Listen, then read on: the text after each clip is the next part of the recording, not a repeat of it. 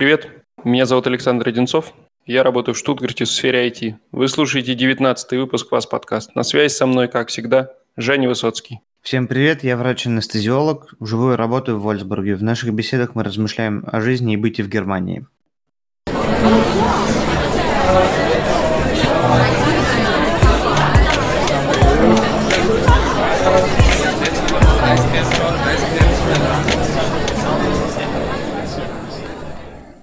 Вот и вернулись мы после небольшого перерыва в наш привычный состав. Сегодня гостей не будет, но зато будет Женя снова с нами. Как у тебя неделя прошла? Особенного ничего не произошло за это время. Мы погрузились э, с друзьями в создание нового э, инстаграм-проекта, в котором мы будем помогать медицинским студентам, врачам, владеющим на базовом уровне немецким языком э, в переезде в Германию. Будем делать это абсолютно бесплатно, поэтому, если интересно, обращайте внимание, в сентябре уже будет э, информация на наших инстаграм-страницах, подробная с описанием. Да и выпуски, я думаю, добавим в описание ссылки, когда будет какая-то более предметная информация на эту тему уже. Да, там будем даже потихоньку, я думаю, и э, рассказывать об этом впоследствии здесь. На работе все спокойно, никакого э, пока что нету у нас э, пере... никакой перегрузки нету в связи с коронавирусом, слава богу. На улицах действуют все те же самые правила. По всей Германии, наверное, у кого не спрошу сейчас, э, ужасная жара. Все люди пытаются от нее спастись. Саша ходит вон ежедневно во Фрайбады со своей семьей. Да, хоть какое-то спасение э, рядом с водой, но в любом случае спасение будет только когда все это уже закончится, сейчас ближе к осени, я думаю. Мое спасение в операционной, там работает охлаждающая система, поэтому там очень довольно комфортно. Я, я думал, сейчас скажешь в морге. Нет, я, я убегаю туда на 8 часов ежедневно, если не дежурство, а то иногда и больше. Там хорошо. Ну, Вчера ну, морги был... еще прохладнее, думаю. ну, я не той специальности врач. Но э, вообще сейчас в Вольсбурге город, он, он вымирает на это время. Сейчас каникулы на предприятии на Volkswagen, и все э, 60 тысяч сотрудников поразъехались в разные э, стороны. Во-первых, очень большое количество людей работает из других стран. Во-вторых, многие даже местные уезжают просто в отпуск. И город, по сути своей, становится полупустым. Это вызывает следующую череду событий в больнице. Сразу же уменьшается количество пациентов, и мы выдыхаем просто. То есть за вчерашний день у меня было всего лишь 4 операции. Для субботы это немыслимо, такого не бывает. Четыре операции в субботу, как правило, происходят уже где-то до часу, до двух дня. И ты пытаешься вырваться куда-то, там, схватить какой-нибудь э, еды в кафешке внизу. А тут мы болтали вчера с коллегами, мы делились какими-то мыслями, новостями, идеями, сидели, пытались укрыться от жары. Ночь спать не получилось, очень-очень душно в комнате, нереально. Вентилятор не спасает, кондиционера нету. Я же нас... говорю, надо в морг было пойти. У нас есть, кстати, хитрые, очень прошаренные сотрудницы. Они, у нас есть амбулантная, так сказать, эм, амбулантный уголок такой, где лежат пациенты, амбулатория. Они приходят, ну, типа дневного стационара, оперируются, очень маленькие какие-нибудь вещи оперируют, и через два часа они могут ехать домой. Там стоят кровати, там большое помещение, и оно охлаждается. И если ты прошаренный, то ты звонишь в координационную службу и заказываешь себе э, кровать дополнительную и постельное белье сам берешь из э, укромного уголка, и там можно спать с комфортом. Но единственное, что темно, такое гулкое большое помещение с эхом, и то есть ну, не, немного необычная атмосфера, но можно. Я на следующее дежурство, если такая какая ерунда произойдет, я уже решил, я буду брать с собой э, коврик, который у нас для кемпинга пред, э, предназначен. Буду класть его в комнате для пробуждения, там так называемая постоперативная комната. для пациентов и буду там лежать. Там же можно и всякими заниматься различными физическими нагрузками. В общем, куча всяких идей. Есть там у тебя-то хоть какие новости? Ну да, главная новость, что мы наконец э, взяли билеты в отпуск. Очень долго мы планировали на сентябрь полететь куда-нибудь на море и э, устроить себе такой пляжный отдых. В итоге, конечно же, выбор наш пал на Майорку. И как только границы открыли, туда все немцы устремились. Но, видимо, где-то в головах еще страх присутствует, потому что билетов, в принципе, много. Условно, там за три месяца не нужно их покупать. В принципе, жилья тоже достаточно.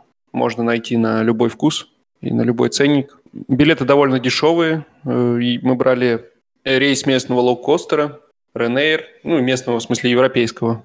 Интересно то, что наши билеты стоили даже дешевле, чем бесплатный билет э, нашей дочки. Потому что э, до там какого-то возраста без места ребенок летит бесплатно, ну, как бы бесплатно, но за него берется некий сбор. И этот сбор фиксированный, он составляет 25 евро, а билеты по каким-то там акциям, скидкам были вообще 19,90. В итоге получается, что бесплатный билет стоил дороже, чем платный взрослый. Так что в начале сентября... Вы на две недели едете? Нет, там в районе 10 дней получилось. На самом деле все упирается в цену жилья, потому что хоть оно и дешевое, но когда ты там умножаешь его на 14 условно, то уже получается значительная сумма. И вот так вот резко сорваться без какой-то подготовки, просто поехать в отпуск на две недели, это сложно довольно. Ну ты же можешь жить там на Майорке, у тебя хоум-офис, от, откуда работать, какая разница? Не, нет, дело, в, конечно же, не в днях отпуска и не в отпуске вообще, потому что, да, как ты правильно говоришь, можно работать удаленно. Э, дело скорее в стоимости жилья там, потому что это вообще основная э, статья расходов. Это гораздо дороже, чем билеты. В принципе, это больше, чем ты там потратишь на месте. Найти какое-то жилье на 10 дней дешевле, чем 600 э, евро, довольно проблематично. Когда ты эти 600 евро уже умножаешь на там полтора, то получаешь уже в районе ты. Вот, прибавляешь к этому билеты, и уже какая-то большая часть зарплаты у тебя на это все улетает. Поэтому все же приходится себя ограничивать, но в любом случае поехать вот так вот в отпуск. В России я себе позволить такого не мог, естественно. Ну, разве что куда-нибудь Мы... по Золотому кольцу. А, Золотое кольцо, кстати, это моя мечта на самом деле. На Sony ездила, когда вот по своим этим архитектурным делам. Ей понравилось, но, конечно, в некоторых местах довольно кринжово. Могли бы получше сделать э, наши власти для туристов э, местечки, ты имеешь в виду, да? Да, вообще потенциал там, конечно, во многих городах. Еще, как, возможно, кто-то из слушателей мог заметить по моему голосу, я вот только начал сейчас восстанавливаться. Всю неделю болел, э, но... У тебя не корода, кстати, случаем было? Да нет, нет. У меня все было. Все упиралось в горло, просто горло сильно очень заболело. Я это отнес э, к воздействию климы в машине и потреблению слишком большого количества ледяного пива. Все это в итоге привело к э, воспалению горла. Это я себе сам такой диагноз ставлю. В общем, насколько я понимаю, корона все же больше от легких, чем от горла. Но это точно так же это могли бы быть типичные признаки нетипичного... Нетипичного течения коронавируса, да-да-да, вполне. Почему нет? Ну ладно. Ну, Мы тоже, никто, кстати, никто вот... кроме меня, не заболел. Поэтому думаю, что все же это простая, это, как это называется? Простая простуда. Может быть, какое-то более научное название есть. Это уже научнее некуда. Вот. Все дело в том, что на прошлых выходных приезжали к нам друзья из Швейцарии, и мы тут в этой жаре пытались как-то какие-то активности проводить и выживать при этом в 35-градусную жару. И в один из дней мы решили поехать на озеро. Вокруг, вокруг, вокруг нас тут, вокруг э, Штутгарта есть несколько озер хороших. Я до этого в прошлом летом ездил туда с коллегой. Ну, все как принято тут в Германии, там люди грилят, плавают на каких-то лодках, сапах, еще на чем-то. В общем, приезжают туда на весь день. И одно озеро находится под Хайльброном. Оно довольно большое, там хорошая инфраструктура, песчаный пляж. В общем, все, что нужно, чтобы провести жаркий день там. Там Ехать... рыбалка разрешена? Ну, с лицензией, естественно, да. да. Там много, там, то есть э, озеро, оно не только купальное и пляжное, но и, так сказать, прогулочное, и для рыбалки тоже есть места. Ехать туда в районе часа. Мы погрузились в шестером в машину. Было тоже довольно весело. Я вспомнил сразу детство, когда ты на какой-нибудь э, дедовой шестерке едешь э, вместе с, вместе со всей семьей и на трассе во время того, как вы проезжаете посты ДПС, нужно было ложиться на пол, и тебя еще накрывали сверху чем-нибудь, чтобы никто не заметил, что в машине на самом деле 10 человек едет, а не 5. Вот примерно так же мы ехали, то есть, ну, машина просторная, Passat CC там, в принципе, мне кажется, и, и в десятеро можно было бы уехать. Но на самом деле стоит сказать, что в Германии вероятность того, что ты встретишь полицию в городе или на автобане, она крайне мала. Поэтому, в принципе, это было довольно безопасно с точки зрения контактов с полицией.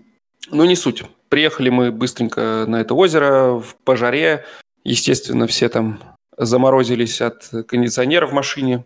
И уже на подъезде мы заметили что-то неладное, что парковки перед этим озером были как-то странно закрыты лентами. Красными мы проехали эти парковки, объехали городок, который с другой стороны озера находится поспрашивали местных, они говорят, да, оставляйте здесь машину и пешком можете идти к озеру. Бросили машину максимально близко к шлагбауму, взяли все свои пожитки, там и гриль, еда какая-то, в общем, довольно много всего, и двинули в сторону озера. Слава богу, что буквально в 100 метрах от машины мы встретили работников озера на таком электрическом гольф-каре. Они перемещались. Встретили работников озера. Да, да, работники озера, они в общем, не знаю, что тебе на это ответить. И они посмотрели на нас, осмотрели весь наш э, скарб, который мы с собой тащили, все эти грили, коляску, еще кучу всего. Там в коляске ребенок уже засыпал. Короче, посмотрели они на нас и сказали, а что вы, собственно, двигаете туда с такими багажом? Озеро-то закрыто. Они вам посочувствовали, что вы уже проделали этот путь как следует? Да, честно сказать, сочувствия какого-то у них в глазах не было, и, по-моему, им было довольно все равно. Все их, их сочувствие уже как бы сыгла, сыграло свою роль, то, что они заранее нам об этом сказали. Потому что, в принципе, могли бы проехать и без озрения совести ничего не сказать нам. Ну, они объяснили, что действительно озеро закрыто, купаться и даже сидеть около озера нельзя. Все контролируется полицией.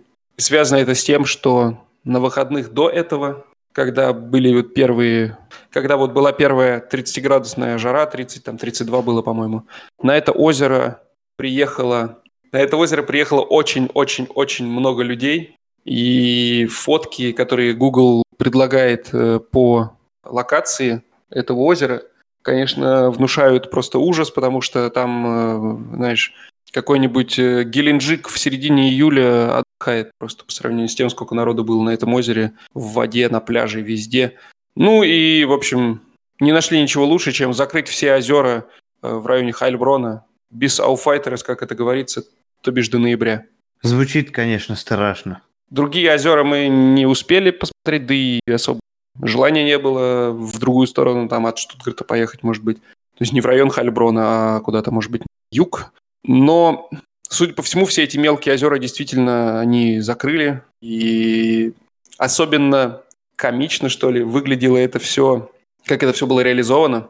То есть озеро было... По... Озеро, я не знаю, ну, я не буду врать, не могу так сходу сказать, сколько там квадратных километров оно, но довольно большое озеро. То есть э, путь вокруг озера пеший составляет, по-моему, 4,5 километра. И все это озеро по всему своему периметру было обтянуто красной лентой, полицейской, как будто бы это место преступления. И более того, были обтянуты не только места, где, например, пляж или где какой-то проход к какой-то лавочке, которая на берегу стоит, или какому-то рыбацкому месту, где, где выход к озеру и возможность там порыбачить. Были затянуты все мелкие тропки, то есть бывали места, где эта лента закрывала проход шириной там 20 сантиметров. И вот к веточкам по бокам этих кустов были, была привязана эта лента. И так э, по всему периметру сколько сил и времени было потрачено на то, чтобы это все э, произвести, все это закрытие. Это, конечно, интересно. И более того, по всему этому периметру непрерывно ездило два экипажа полиции, довольно серьезными лицами они там сидели, но им хорошо, они хотя бы в машине с кондиционером. Гораздо хуже было работникам озера, которые также на каждые, не знаю, там 500 метров сидели и контролировали, что никто там внезапно, пока полиции нет, не побежит купаться. Они сидели большими компаниями в тени, и им тоже нельзя было купаться. Мне что-то подсказывает, что вечером, когда все люди оттуда уезжали, и, может быть, даже полиция, когда уже уезжала оттуда, они незаконно там купались, возможно. Потому что я бы на их месте сделал так. Они кидались в это озеро в обход работников этого озера, лезли в воду. Да мы там шли уже, знаешь, был, был вопрос такой, что, блин, может, ну его, ну штраф и штраф, как бы, искупаться. Там ты идешь, смотришь направо, там песчаный, жара, чтобы ты понимал, там 35 градусов, солнце э, печет. И ты идешь, видишь справа песчаный пляж, видишь эту прохладную воду, которая блестит на солнце. И ты не можешь туда зайти, и, а, конечно, ужасно. И мы в какой-то момент уже даже и подумывали о том, чтобы, ну, это штраф и штраф. Но 500 евро все-таки многовато, конечно. Не решились мы.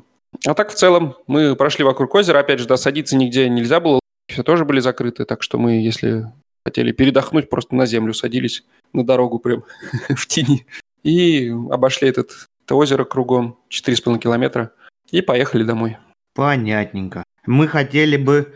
Э, мы хотели съездить с друзьями, и мы поедем, даст бог, через неделю тоже в отпуск. И мы хотим поехать на э, остров Нордернай, который находится в восточной э, Фризляндии, э, регионом, о котором очень много шутят, потому что у людей очень веселый акцент, но они очень добрые и приятные. Все это находится на границе с Голландией, там есть остров, который в Северном море, и там можно три дня учиться кататься на серфинге. Единственная школа в Германии. Мы забронировали курс, довольно-таки дешевый. Прокат оборудования, инструктора, доски, костюмы, все на три дня стоит 120 евро на человека. Поедем туда на пароме, будем там жить в палатке. В общем, уже мечтаем об этом отпуске. Затем хотим поехать в Голландию. Только хотим поехать не в Амстердам, а открыть для себя настоящие Нидерланды, там, где делают сыры, ростят тюльпаны в разные стороны и всячески, в общем, тусуются на морях, в общем, подальше вот от этого источника разврата и грязи.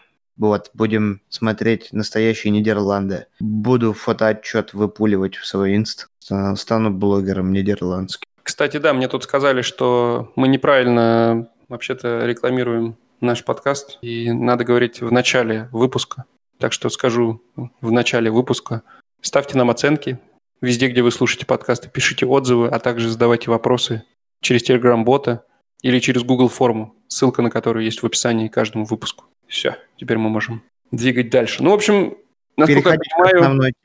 Ну, стоит, наверное, еще пару слов сказать про событие, которое сейчас потрясло, ну, не то чтобы потрясло, но говорили все тут о нем на прошлой неделе, про митинг в Берлине, Потому что мы сейчас с тобой так рассуждаем, кажется, что все уже вернулось на свои круги. Э, мы тут рассуждаем, кажется, что все уже вернулось в нормальное русло. Отпуск без проблем можно спланировать и поехать куда-то. В общем-то, проблем не составляет. Более того, на сентябрь планируется уже большой концерт, потому что заканчивается запрет на массовые мероприятия, и в Дюссельдорфе планируется концерт на 13 тысяч человек. Тоже все СМИ об этом писали, уж не знаю, в хорошем или в плохом смысле. С местными я об этом не говорил. Но на прошлой неделе в Берлине прошел большой митинг против ограничений. Уж я не знаю, против каких ограничений. Может, ты, Женя, мне расскажешь. Ты, наверное, все-таки там ближе к Берлину и, может быть, слышал от кого-то. В чем вообще суть? Против чего протестовали люди? Потому что митинг был большой, э, прям, прям конкретно большой. Вы можете фотки в интернете глянуть. Там много людей было, не знаю уж сколько там. Ну, больше, мне кажется, 30 тысяч. Митинг был ужасно большой. И протестовали они не, не только против там ограничивающих, так сказать, этих мероприятий, они протестовали против того, что пресса неправильно себя повела, против использования политических инструментов в условиях кризиса. А кто-то там, там собрались э, все бок о бок по сути своей. Там стояли и правые, и левые в, одном, в одной, так сказать, массе, и ЛГБТ-активисты, то есть люди, которые друг другу, по сути, своей в нормальной жизни не переваривают. Тут они стояли все вместе, плечом к плечу, и протестовали против вот этого вот всего, как говорится, безобразия, которое, по их э, мнению, творится. Безусловно, это потрясло событие всю, наверное, Европу, порядка то ли чего-то, ну, кто, кто что пишет, то есть кто-то пишет 20 тысяч человек, э, кто-то пишет 1,3 миллиона, это организаторы, естественно, пытаются завысить. На самом деле, конечно, что там миллиона нету, это всем очевидно, вот. Ну, э, и 100 тысяч, говорят, тоже там, э, наверное, может быть, и, и не было. Ну, трудный вопрос. У людей вопро- возникает куча, так сказать, э, куча вопросов. Во-первых, почему это разрешено в условиях пандемии, если она такая опасная? Почему люди стоят без масок?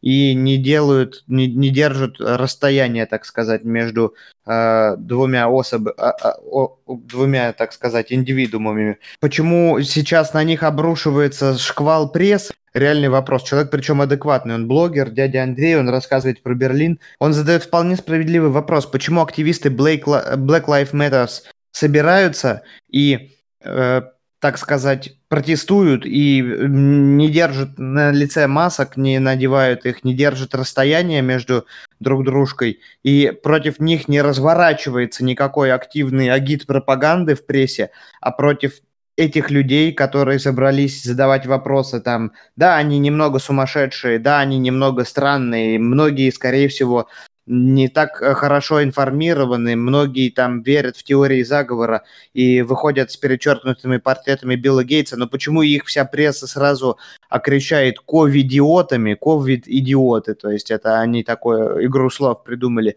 почему пытаются их унизить все, то есть и, и делят этим самым общество, то есть некоторые э, задают вопрос, а надо это сейчас делать? Может быть, нужно как-то постараться с ними найти общий язык, не пытаться их обосрать с утра до вечера, э, на, на всем белом свете показать, э, какие они тупые. Может быть, нужно сказать, стараться другими путями найти, как им объяснить, как попытаться вас звать к какому-то разуму, может быть, попытаться в действительности ввести единые правила для всех, и для тех, кто за Black Lives Matter э, митингует, и для людей, которые пытаются задать какие-то вопросы Биллу Гейтсу. Вы же демократию пытаетесь пропагандировать.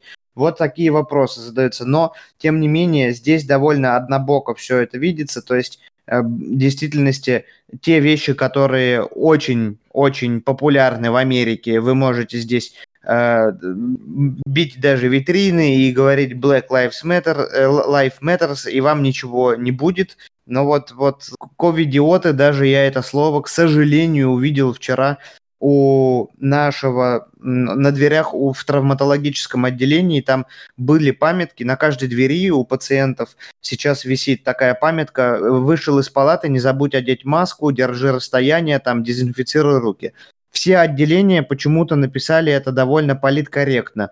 В одном отделении я хотел возмутиться, я не встретил ни врачей, никого, но и смысла нет в дежурное время возмущаться, это нужно говорить шефу в будний день. Там написано таким образом, жирным черным шрифтом, не будь ковидиотом, одевай маски, перчатки и так далее. Это где такое годится? чтобы во врачебных учреждениях таким образом брали и кого-то... Это отсутствие этики полное. Это неправильно так делать.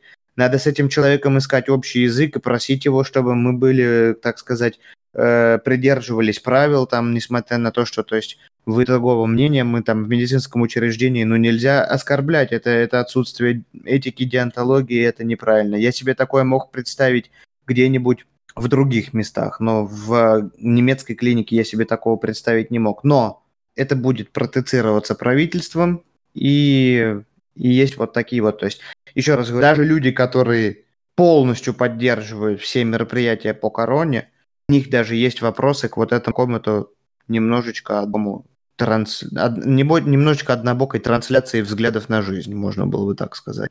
Ну, что касается демократии, я тут на днях пересекался со своим коллегой, и буквально в двух словах мы затронули эту тему – Вообще он начал э, рассказывать сначала мне про то, что вот он где-то слышал про митинги в Хабаровске. Ну, видимо, дошло наконец до и немецких СМИ тоже. Все-таки там сколько уже, больше месяца они митингуют.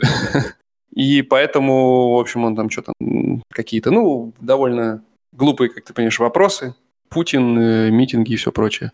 Ну, я как-то не особо на эту тему. В тот момент у меня было желание разговаривать. Но я в ответ задал вопрос, что касается Германии и то, что здесь тоже, насколько я понимаю, скоро ведут некие ограничения на свободу собраний. Вот в связи с последними событиями, на что он сказал, да в Германии никогда и не было демократии, никогда и не будет. Эта Германия всегда была довольно жесткая в плане там митингов и тому подобное. Вспомнил про события 80-х, когда там вообще разгул полиции в этом плане был. Ну, в общем, его мнение такое, что Германия не была и да и не стремится в плане свободы слова, как там есть сейчас в Америке, ну и всегда было. Поэтому тут, мне кажется, в этом плане демократии не стоит ждать.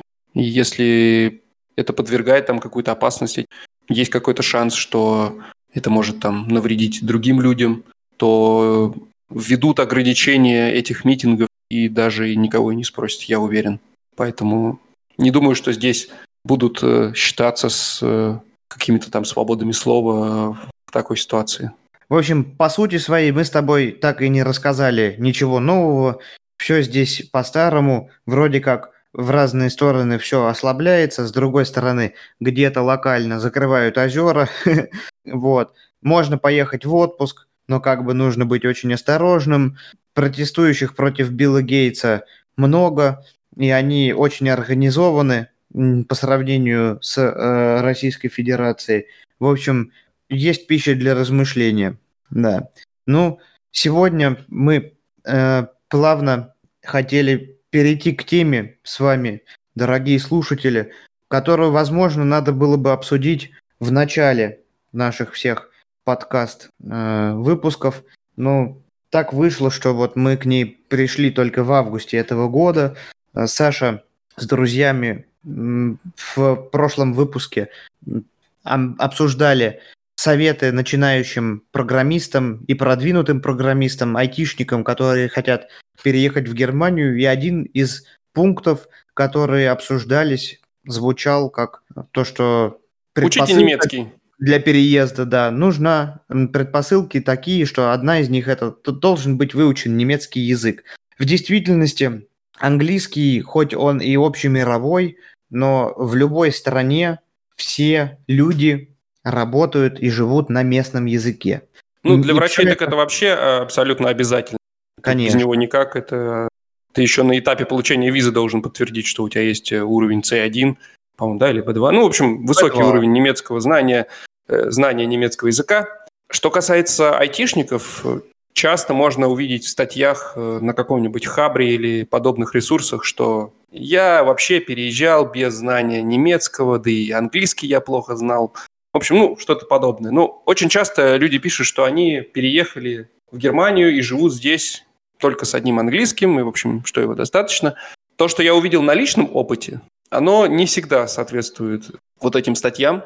Немцы однозначно очень любят, когда говорят по-немецки. Это сто процентов увеличивает шанс найти работу, особенно если вы начинающий, то есть там джуниор или middle. Саша, это все любят, это все любят.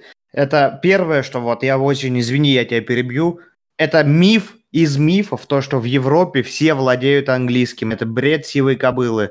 В Испанию приедешь туристом, половина, больше половины, каких там половина, 80 по ощущениям процентов, просто в жизни его не слышали и не видели. Это сейчас успокоение. Ну, во Франции меня... также это вообще известный факт. Франция, и английский. До свидания. Вольсбург, до свидания практически. Здесь у нас из сотрудников, э, те, которые как бы считаются очень высокопоставлен, ну как, фу, блин, высокопоставленное, сильно продвинутое звено, типа врачи, очень крутые люди. Из них, окей, 50-50 будет, но все, что медбратья, медсестры, до свидания, практически все. На улице, если не Volkswagen сотрудник, практически сразу до свидания. Здесь даже не с кем его потренировать, по сути люди говорят на местном языке, и никто не хочет напрягаться с вами переходить на какой-то английский. Это сразу будут морщить лоб, сразу будут куда-то нос в левую сторону будет уходить, губы трубочкой. Все, это тяжело для человека. И даже банально в 2014-2015 году мы проходили практику, были студенты, которые делали эту практику на немецком, были которые на английском. Я был на немецком. У меня было такое преимущество перед теми, кто делает на английском, потому что с ними не выдерживал никто. Даже супер продвинутые, крутые специалисты Шрити, они не могли весь день просто себя заставить. Они, если бы хотели, да, смогли бы, но они, им не хотелось. И они переходили на немецкий, и я получал от них больше знаний и информации, чем от других. Ну, все же в IT, наверное, немножечко потому что здесь больший процент людей владеет английским. На самом деле почти все айтишники так или иначе владеют английским. Хотя, если так подумать, э, вспоминая наших э, коллег, моих коллег, которым там по 60 плюс лет, не все из них, я думаю, хорошо говорят по-английски. Так что тут тоже далеко не факт. Но при этом, когда речь идет о том, чтобы переехать в Германию со знанием только английского, чаще всего это речь о таких сотрудниках, которых, в принципе, возможно, взяли бы и без знаний в принципе. Даже если бы они вообще ни на каком бы не говорили бы, а только жестами общались бы, их, наверное, тоже взяли бы. То есть речь о высокой квалификации, когда, когда скиллы решают. Ну и вообще, и... в конце концов, если ты планируешь переезд надолго, там, а не на годик какой-нибудь другой, то вообще так по-моему, так это зашквар не учить местный язык. Прям... Это, это, по моему мнению, это однозначно, но эм, для тех, кто, как я уже сказал, уровнем пониже все же, да, меньше опыта, может быть, меньше каких-то проектов завершенных, немецкий однозначно увеличивает шанс, причем значительно, найти быстро какой-то проект. То есть вы можете, конечно, искать с английским, и, наверное, вы его найдете, скорее всего. Но сколько-то это потребуется времени, вопрос открытый. С немецким все это гораздо быстрее можно осуществить. Поэтому наш первый совет был учите немецкий. И про то, как мы учили немецкий, как мы начинали учить немецкий, мы хотели бы поговорить в сегодняшнем выпуске. Здесь, конечно, в один выпуск никак это все не рассказать. Да и сами мы не эксперты в изучении языков и, и в лингвистике, поэтому, как говорится, без эксперта не обойтись, но про свой опыт, я думаю, мы сможем рассказать, и это какое-то представление даст о первых шагах, ну и как минимум может быть, для кого-то будет мотивацией.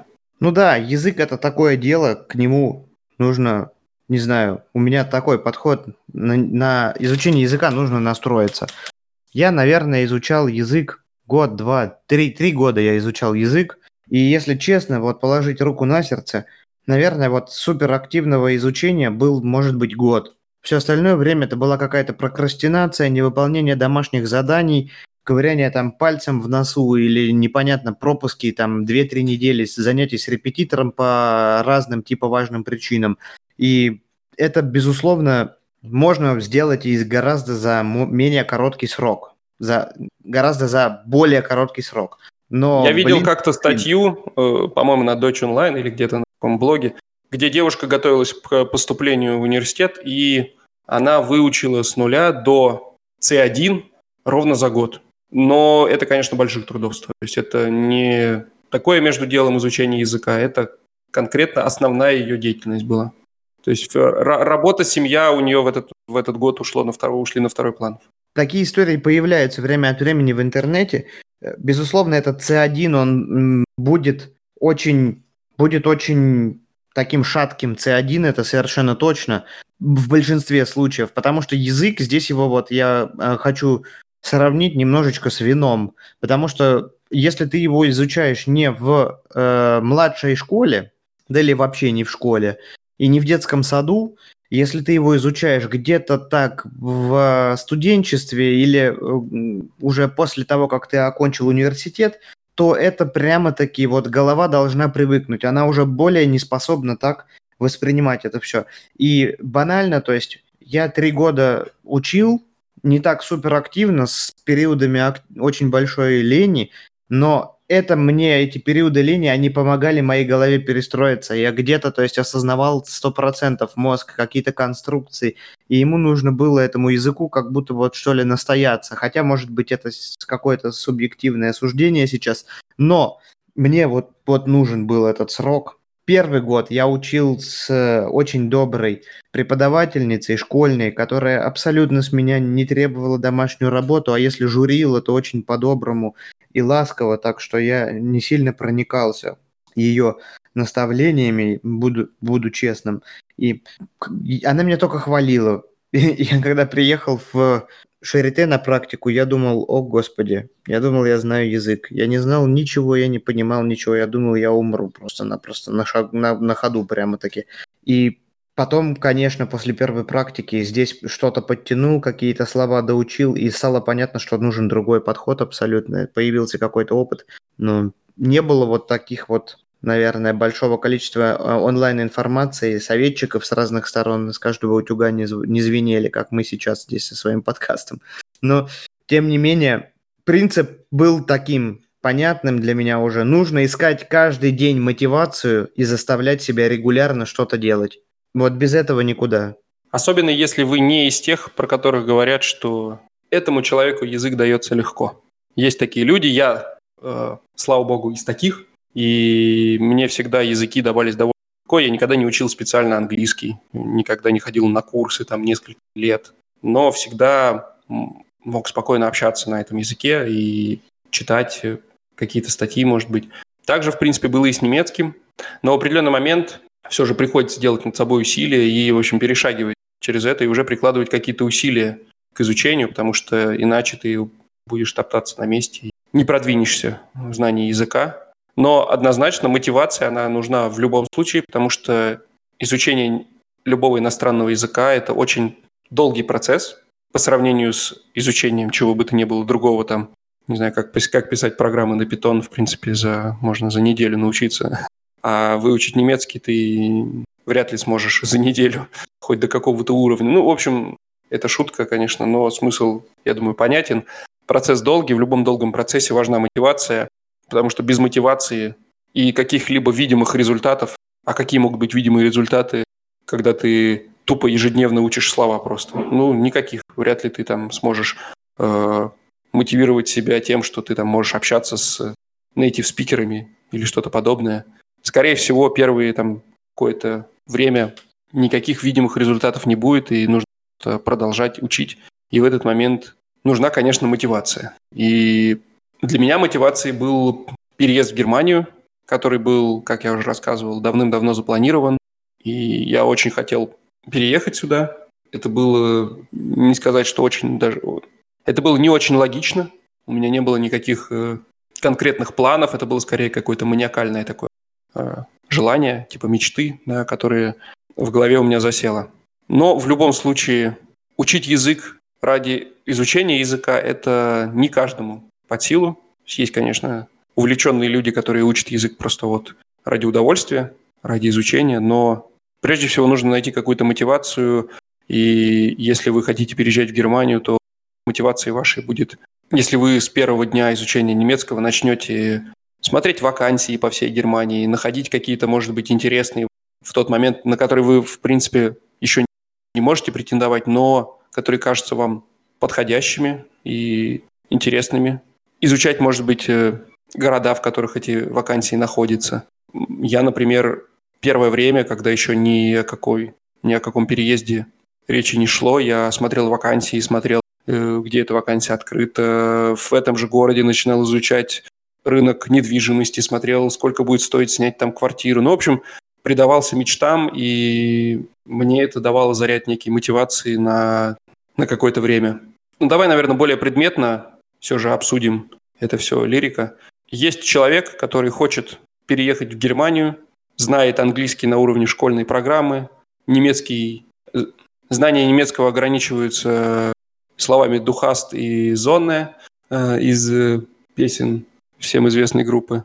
Какие шаги ему нужно предпринять и с чего вообще начать? Ну, здесь нужно на самом деле изучение языка помогает очень сильно себя еще изучать. ты, если знаешь, что ты усидчивый человек, что ты способен заниматься монотонной работой долгое время, потому что язык, особенно на начальных уровнях, это очень-очень, он тесно связан с зубрежкой. И усидчивость – это качество, которое на первых этапах оно очень помогает. У меня его абсолютно не было. Моя усидчивость, я ее покупал. Я покупал ее сам у себя, по сути. Потому что, ну, ну не, не могу я заниматься этим всем монотонным. Я прыгаю, бегаю туда-сюда, мне нужно с кем-то разговаривать. И был такой человек, он э, организовывает адванс, там, языковую школу в Санкт-Петербурге. Он однажды сказал такую фразу, это, наверное, не его, но я от него ее услышал. И он говорит, сколько денег вот вы потратили на свое образование, сколько вот вы вложили туда внимания, там, если это усидчивый человек, он может не деньги тратить, а внимание тратить, часы, то есть часы, время – это те же деньги. Сколько вы вот всего вот вбухали, таков э, на выхлопе и будет результат. У меня было так. Я не мог, реально, мне нужны были учебники, чтобы вот они были цветные. Мне нужно было заплатить репетитору, заплатить за курсы, чтобы я реально вот вышел, и я понял, окей, тысячи рублей нету, я только что был у репетитора, у меня есть домашка. И мне было стыдно просто ее не делать, потому что, ну что, я деньги просто так, что ли, выкидываю, что я совсем дурак. То есть здесь, да, какая-то конъюнктура должна быть. То есть у вас Желательно, чтобы не было денег еще как у дурака фантиков, потому что вам тысяча рублей тогда ничего не будет значить. Или берите репетитора за очень дорого. Но, блин, я покупал так свою усидчивость э, у репетиторов, у курсов и так далее. Я помню, как мне учительница начальных классов еще говорила, что да, Саша, конечно, мальчик умный, но совсем не усидчивый. Так что я тут с тобой э, в таких же условиях был, как и ты. И действительно, да, э, похожая система у кого-то работает с тренажерным залом. Купить себе абонемент какой-нибудь там за 60 тысяч рублей в год, и после этого сто раз подумаешь, прежде чем пропустить очередное занятие. Действительно, изучение немецкого самостоятельно, оно требует невероятных усилий. Хотя в 21 веке сейчас все условия для этого созданы, есть куча курсов, видео на Ютубе, пожалуйста, полные там Э, курсы, там такая работа людьми проделана, и все это можно бесплатно смотреть, но это нужно делать либо параллельно с изучением языка с э, репетитором, либо, может быть, на начальных этапах, когда вот самые первые какие-то знания хочется в себя впитать, не структурированные, возможно, просто отдельные слова или какие-то грамматические конструкции. Да, действительно. Я с трудом с трудом я себе представляю изучение без репетитора. Банальное, то есть э, возвратные глаголы в русском языке, которые, э, которые можно распознать по частице тся и тся, они в немецком имеют э, такую часть, э, которая вообще отдельно пишется, зих. Угу. И, и, и как ты будешь, то есть как ты понимаешь, что зих нужно спрягать, когда ты... Э, вместе с глаголом, когда ты говоришь э, э, «ich bewerbe mich», «du bewirbst dich», то есть это, это да, написано в учебнике, но это надо быть не просто супер усидчивым, это нужно быть супер въедливым и пытаться, то есть, найти даже какие-нибудь информации о самых там типичных ошибках, о самых там основных моментах и так далее. Но это, это я, для меня вот реально это крайне тяжело. Не-не, это понятно, это должен быть очень-очень э, вы должны быть как Юрий Гагарин примерно. Самомотивированный человек, человек, которому это знаешь, такой человек, у которого нет денег на репетитора, но который очень хочет, и вот он стремится к этому, к этой цели. Общем, возможно, я думаю, что возможно. Он шел да, пешком да, да. за образованием, помнишь? Да, да, да, да, да. Я, конечно, помню, как, как сейчас помню. Мы же тогда вместе с ним учились. Да, в общем-то, мотивация, люди. И мотивацию эту, она ниоткуда не возьмется. Ее нужно каждый день практически задавать себе вопрос, где взять мотивацию. И вот тут я недавно, кстати, послушал подкаст. А, Саша не любит такие вот всякие само там организация, мотивация, там, так сказать, организация времени и так далее. Я за хаос. Саморазвитие, да. Вот. Саша не любит саморазвитие, ну спасибо. Нет, нет, дело не в том, что ты же один раз говорил, что я когда слушаю эти э, э, вещи, то есть мне кажется, я теряю свое время. То есть, ну, не то, что там Саша не любит саморазвитие, я не это имел в виду. Я имел в виду, что ты, ты не из тех людей, которые попрут на бизнес-тренинг и будут там сидеть записывать, как улучшить качество жизни. А я могу, знаешь, там еще цветные карандаши взять и выделять там разного, разным цветом слова. И, блин, через там несколько дней только пойму, что меня там развели на 10 тысяч рублей или еще на сколько-то. То есть, но буду счастлив те, что я там на бизнес-тренинге был на каком-нибудь. Ну да ладно, суть, суть не в этом. Я не, не, не имел в виду, что ты там не любишь саморазвитие. Я имею в виду в другое. То, что Есть люди, есть люди, вот, я услышал в подкасте, есть иррационалы и есть рационалы. Вот рационалам им очень важно, чтобы все было по расписанию, чтобы везде было, то есть вот он запланировал в день там просидеть э, там два часа за каким-то заданием, и он вот прямо просидит, отсидит свое это. А есть иррационалы. Для иррационалов вот рекомендовано было так, взять, завести какой-нибудь блокнот или какой-нибудь там в приложении записывать просто тупо список дел, которые у тебя, так как говорится, должны быть выполнены, ну, на ближайшее время, может быть, у них нет какого-то дедлайна, ну или еще что-то. И вот ты такой иррационал, как я, ты сидишь, и думаешь, блин, что делать, что делать, что делать. Медицинский учебник почитать выучить английский язык, записать подкаст с Одинцовым или там, я не знаю, сделать какую-нибудь мелкую хрень по дому, там, стирку, убраться, еще что-то. И на самом деле в голове вот у таких людей, как у меня, он хаос постоянный творится. Я могу концентрироваться, если мне нужно, заставляю себя, это, безусловно, на, в работе это очень хорошо работает, но, блин, свободное время это не работа. Мне за свободное время никто не платит, поэтому мне приходится делать то, что мне по кайфу. Вот я открываю этот список, у меня там есть, опа, эм, нужно зарегистрировать там новый банковский счет или удалить какую-то карточку. И я думаю, сейчас подходит как раз-таки время. Я абсолютно не готов изучать новые слова, но я готов заниматься какой-нибудь хренью мелкой, которая не требует интеллектуального напряга. И я начинаю вычеркивать эти мелкие дела из блокнота, это классно работает у меня. Этот принцип, он абсолютно точно бомбический для людей, которые неусидчивые, подходит к изучению языка. Потому что усидчивым нечего сейчас рассказывать. Наш подход, в принципе, наш подкаст сегодняшний, он для неусидчивых людей. Усидчивые без нас все знают, они не слушают никакие подкасты, они садятся и учат язык, и уже давным-давно его выучили, и раньше нас сюда переехали. Неусидчивые люди, слушайте внимательно. Есть куча способов выучить язык, запишите их все себе. Посмотреть сериал, э, скачать какой-нибудь э, Memrise приложение, э, создавать самому кар... сам, самим карты мнемоники, учить эти мнемоники, как их создавать вообще. То есть это отдельная техника читать книгу Гарри Поттера или что вы любите вообще на любом иностранном языке. И вот запишите все эти способы себе, их может быть гораздо больше, чем я сейчас перечислил, или слушать любимую музыку, потом с переводом и так далее. И каждый раз, когда вы утром встаете и говорите, эй, чувак, мне нужна мотивация для того, чтобы учить язык сейчас, неважно, итальянский, немецкий, японский, открой список этих дел и спроси у себя, чего ты сейчас хочешь. Посмотреть сериал «Друзья», посмотреть э, новости или футбол, смотря что ты любишь, послушать любимую группу или еще что-то сделать. Но ты должен найти задание, которое твоему мозгу вот именно сейчас любо-дорого. У тебя свободный момент. Или если ты любишь мемы, я для себя открыл. Я открыл группу с мемами на английском языке, несколько групп. Блин, как я нормально выучил английских слов. Потому что Блин, я люблю... слушай, это прям просто магический момент, видимо, рекламы саморекламы. Потому что у меня есть э, каналчик, на который подписано, по-моему, 30 человек, куда я в свое время начал э, постить э, переводы известных всемирно мемов на немецкий язык. И я их переводил по такой системе, знаешь, частичного перевода, когда у тебя 80% переведено на иностранный язык, а остальная часть текста написана на русском языке. Таким образом, ты как бы читаешь вроде бы на русском, но при этом понимаешь э, большую часть всего текста. Так что, возможно, ссылочку добавлю. Если кому интересно, подписывайтесь. Если вдруг рост подписчиков будет, то продолжу туда постить ежедневно мемчики.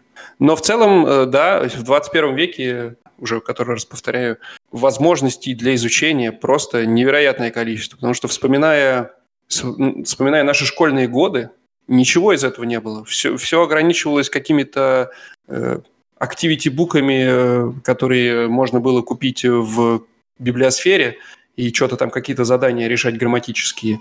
Сейчас э, надо сказать, и тем не менее люди были добрее, и как-то все было лучше. Трава была зеленее. Сейчас же это просто поле непаханное. Пожалуйста, фильм, э, любимый, любимый фильм, сериал смотри на немецком. Тем более, что сейчас есть довольно много и фильмов, и сериалов немецких, которые в оригинале, э, для которых оригинальная дорожка – это немецкая, соответственно, их и нужно по-хорошему смотреть на немецком. Взять хотя бы из недавних сериал «Тьма», но он довольно сложен будет, конечно, для начинающего, потому что там Там и на русском-то сложно за всем этим сюжетом уследить. Но есть такой замечательный сериал, как э, «Как продать наркотики в интернете быстро». Не знаю, смотрел ты? Э, про молодежь немецкую. Нам очень зашел и понравился. Ждем сейчас второго сезона. И его можно спокойно смотреть на немецком.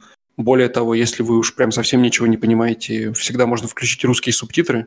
О, вот, кстати, по поводу субтитров. Давай я тебе сейчас буду возражать, а ты будешь кричать, ты не прав. Поспорим, короче. Э, субтитры. У меня есть один э, очень потрясающий человек, кстати, могу контактик дать. Он супер просто вообще препод по инглишу. Он в Воронеже живет, но он занимается по скайпу. И он меня не просил об этой рекламе. Блинский блин, ну какой он крутой препод. И он, у него есть супер-супер-супер идея, как набирать лексику. Но это неинтересная идея, я сразу скажу. То есть, не, точнее, она интересная, но не для всех. Это он, он говорит так. У тебя не должно быть отвращения к просмотру одного и того же фильма несколько раз. Я, к, счастью, я такой человек. И ты берешь любимый какой-нибудь фильм и смотришь его на иностранном языке.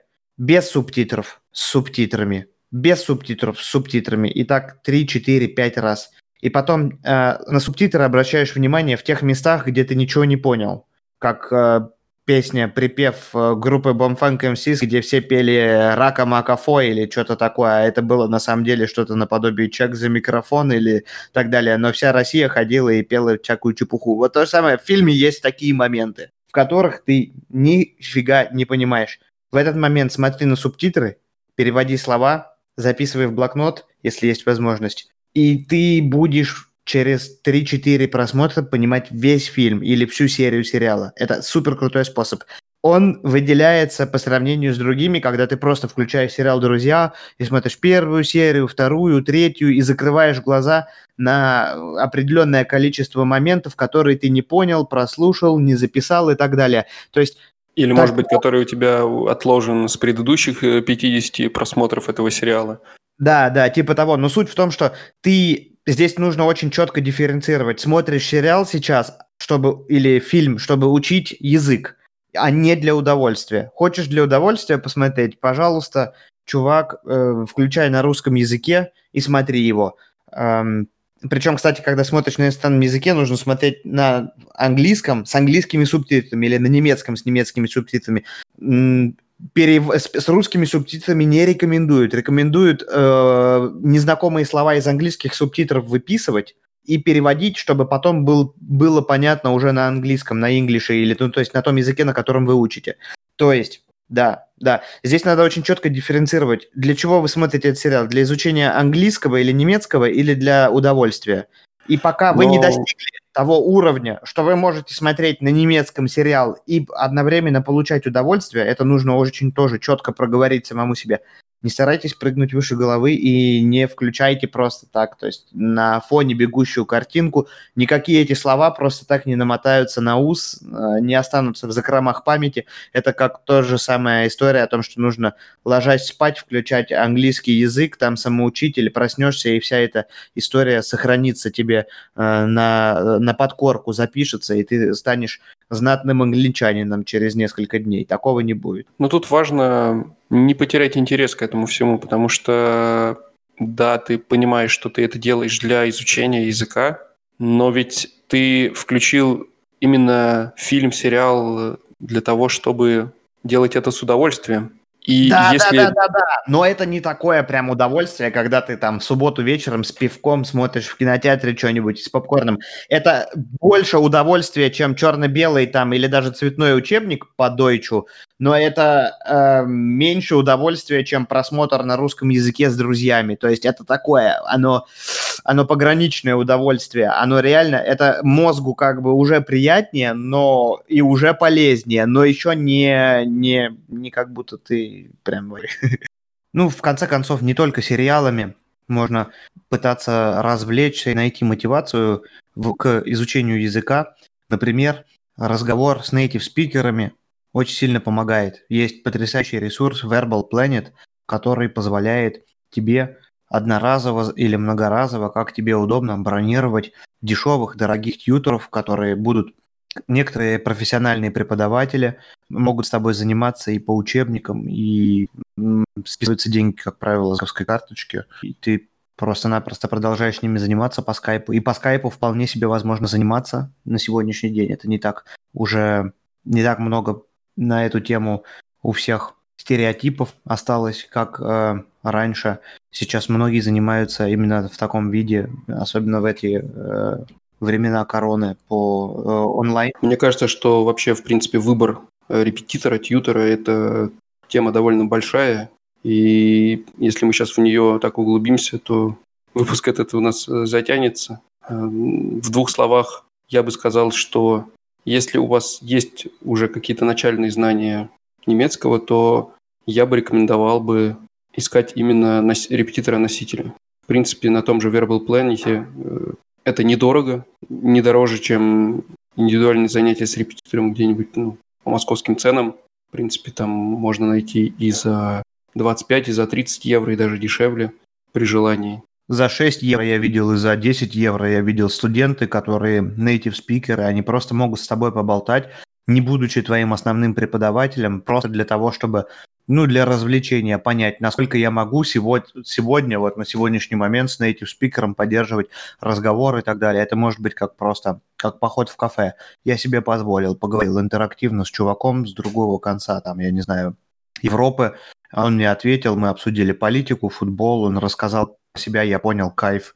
Дальше продолжаю заниматься своей Марьей Ивановной, которая живет в соседнем доме. Да. И здесь нет? решается как раз э, проблема мотивации. Потому что если ты общаешься со своим репетитором, преподавателем на какие-то интересные тебе темы, то это всегда прибавляет тебе мотивации и желания заниматься дальше. Гораздо больше, чем если ты будешь ходить э, к, на какие-то курсы, на которых обычно довольно скучно, и мало кто с большим желанием спешит на эти курсы сидеть там три часа и что-то слушать абсолютно не релевантное конкретно тебе а когда ты занимаешься один на один с нейтивом, то сам факт э, беседы и то, что он тебя исправляет, это уже дает именно в разговорном плане довольно много. Я, кстати, еще помню, как развлекался. В один момент находил тексты про футбол, про какой-нибудь там футбольный клуб Манчестер Юнайтед, который мне нравился, и находил информацию на э, языке, который учу, и потрясающе э, набирал словарный запас, потому что, то есть, становилось понятно, как будет там угловой, как будут ворота и так далее. То есть, да, это может быть не то, что потребуется к экзамену, но это очень потребуется, когда ты здесь находишься, просто для души, для себя, для самого, как сказать, это мотивирует тебя в процессе изучения и помогает найти здесь какой-то круг общения, тем не менее. И Плюс ко всему, эти слова, тем не менее, какими бы они ни были специфичными в том же футболе, ворота есть ворота, они везде и в футболе, и во дворе, и еще где-нибудь. Это помогает и в общем, так сказать, плане, и даже к экзамену 100%. Или даже можно смотреть какой-нибудь э, канал, найти, или на спорт какой-нибудь с комментаторами на том языке. Это, это помогает, реально кайф. Или теннис, или футбол. Почему нет? Ну, если... здесь во всех этих активностях нужно не забывать про этот баланс, что если тебе прям совсем непонятно, о чем идет речь, и для тебя это просто фон, то, конечно, толку от этого никакого не будет, и наоборот даже может как-то это демотивировать. Поэтому нужно выбирать все-таки такой уровень этого контента, который в дан... при имеющемся уровне знаний языка подходит. Поэтому, например, не стоит браться там за ремарка в оригинале, когда ты не знаешь немецкий на уровне там базовых каких-то слов и приветствий, но какие-нибудь детские сказки с упрощенным немецким вполне можно, там, ну, может быть, сказки это не всем будет интересно, но какие-то короткие статьи, может быть, посты, э, также кому-то может зайти, кому-то могут зайти какие-то немецкие блогеры на Ютубе. Мы с Соней э, тоже смотрим одного и в каком-то какую-то часть понимаешь, какую-то часть ты визуально додумываешь. И в целом это даже без полного понимания мотивирует не выключать это видео и досмотреть его до конца, что уже э, даст больше, чем если бы вы посмотрели бы какой-то там, э, не знаю, послушали бы аудирование из учебника и... Кстати, сказки э, – это очень крутая тема. именно говорят, что вот нужно проходить э, в процессе изучения языка вот этот вот весь путь ребенка, как он изучает мир. То есть солнце, желтая трава, зеленая, дождь идет. Можно идти по улице и проговаривать точно так же самые простые эти фразы. Мы зачастую на которые не обращаем внимания, а они повседневно используются. И в сказках как раз-таки эти самые простые конструкции очень часто обыгрываются, и там есть самый-самый базовый который необходим каждому. Вполне себе хорошая идея тебе в голову пришла смотреть какие-то мультики или детские какие-то, может быть, кто-то любит Спанч Боба, почему нет посмотреть его да, на языке или Симпсонов? Ну, стоит просто Симпсоны, понимать, что наверное, все, тяжело. все, что существует, все существует и в Германии, соответственно, на немецком языке. Э, я находил, например, несколько вариантов переводов нашего советского Винни-Пуха на немецком языке с хорошей озвучкой, и даже песни были переведены в рифму.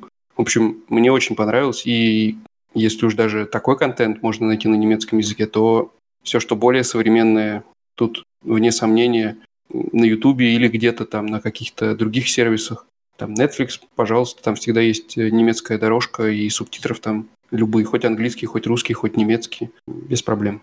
Ну и вообще стоит, наверное, еще сказать то, что вообще в начале стоило бы сказать, то, что, то, что немецкий для экзамена и немецкий разговорный, который вы будете использовать уже по приезду в Германию, повседневной жизни, общаясь с коллегами, продавцами в супермаркете, врачом своим, еще кем-то, он сильно-сильно отличается. По-моему, мы уже когда-то затрагивали этот вопрос, и ты, Жень, по-моему, даже подтвердил, что действительно экзамен, немецкий к экзамену – это совсем другое. И подготовиться к экзамену гораздо проще, чем научиться свободно общаться на... и, главное, понимать. Да, это я продолжаю оставаться э, этого мнения, держаться этого мнения. Безусловно, я не, не хотел бы сказать, что это намного легче. Это просто два изолированных навыка. То есть навык писать тесты, готовиться к ним, э, выполнять типовые задания и готовиться там к части говорения. Даже несмотря на то, что на любом экзамене на сертификацию всегда присутствует устный экзамен, где ты общаешься с преподавателями, и они тебе дают задания, вы с таким же сдающим ставите какую-то сценку, все равно это настолько все... Ко всему можно приготовиться легко. Да, это очень-очень шаблонизировано все. Да, и безусловно, то есть, ну это просто изолированный навык. Он перекрест, перек... возникает такой перекрест между языком живым, когда ты им пользуешься повседневно, и вот этим вот э, затестированной версией языка, которая облечена в бумагу и проверяется доцентами где-то в каких-то э, заведениях. Безусловно, что общего? Слова, форма какая-то где-то, грамматические конструкции вас будут проверять. Но это, так сказать, ну, 60% успеха сдать сертификат. Потом, приехав сюда, безусловно, нужно считаться с какой-то, э, с каким-то временным промежутком, в котором можно будет опустить нос после сдачи экзамена, там, B2 или C1, всем, э, так как говорится, хочется сказать, вот, у меня там уровень стремится к носителю там или какой-то там он, в общем, такой продвинутый очень.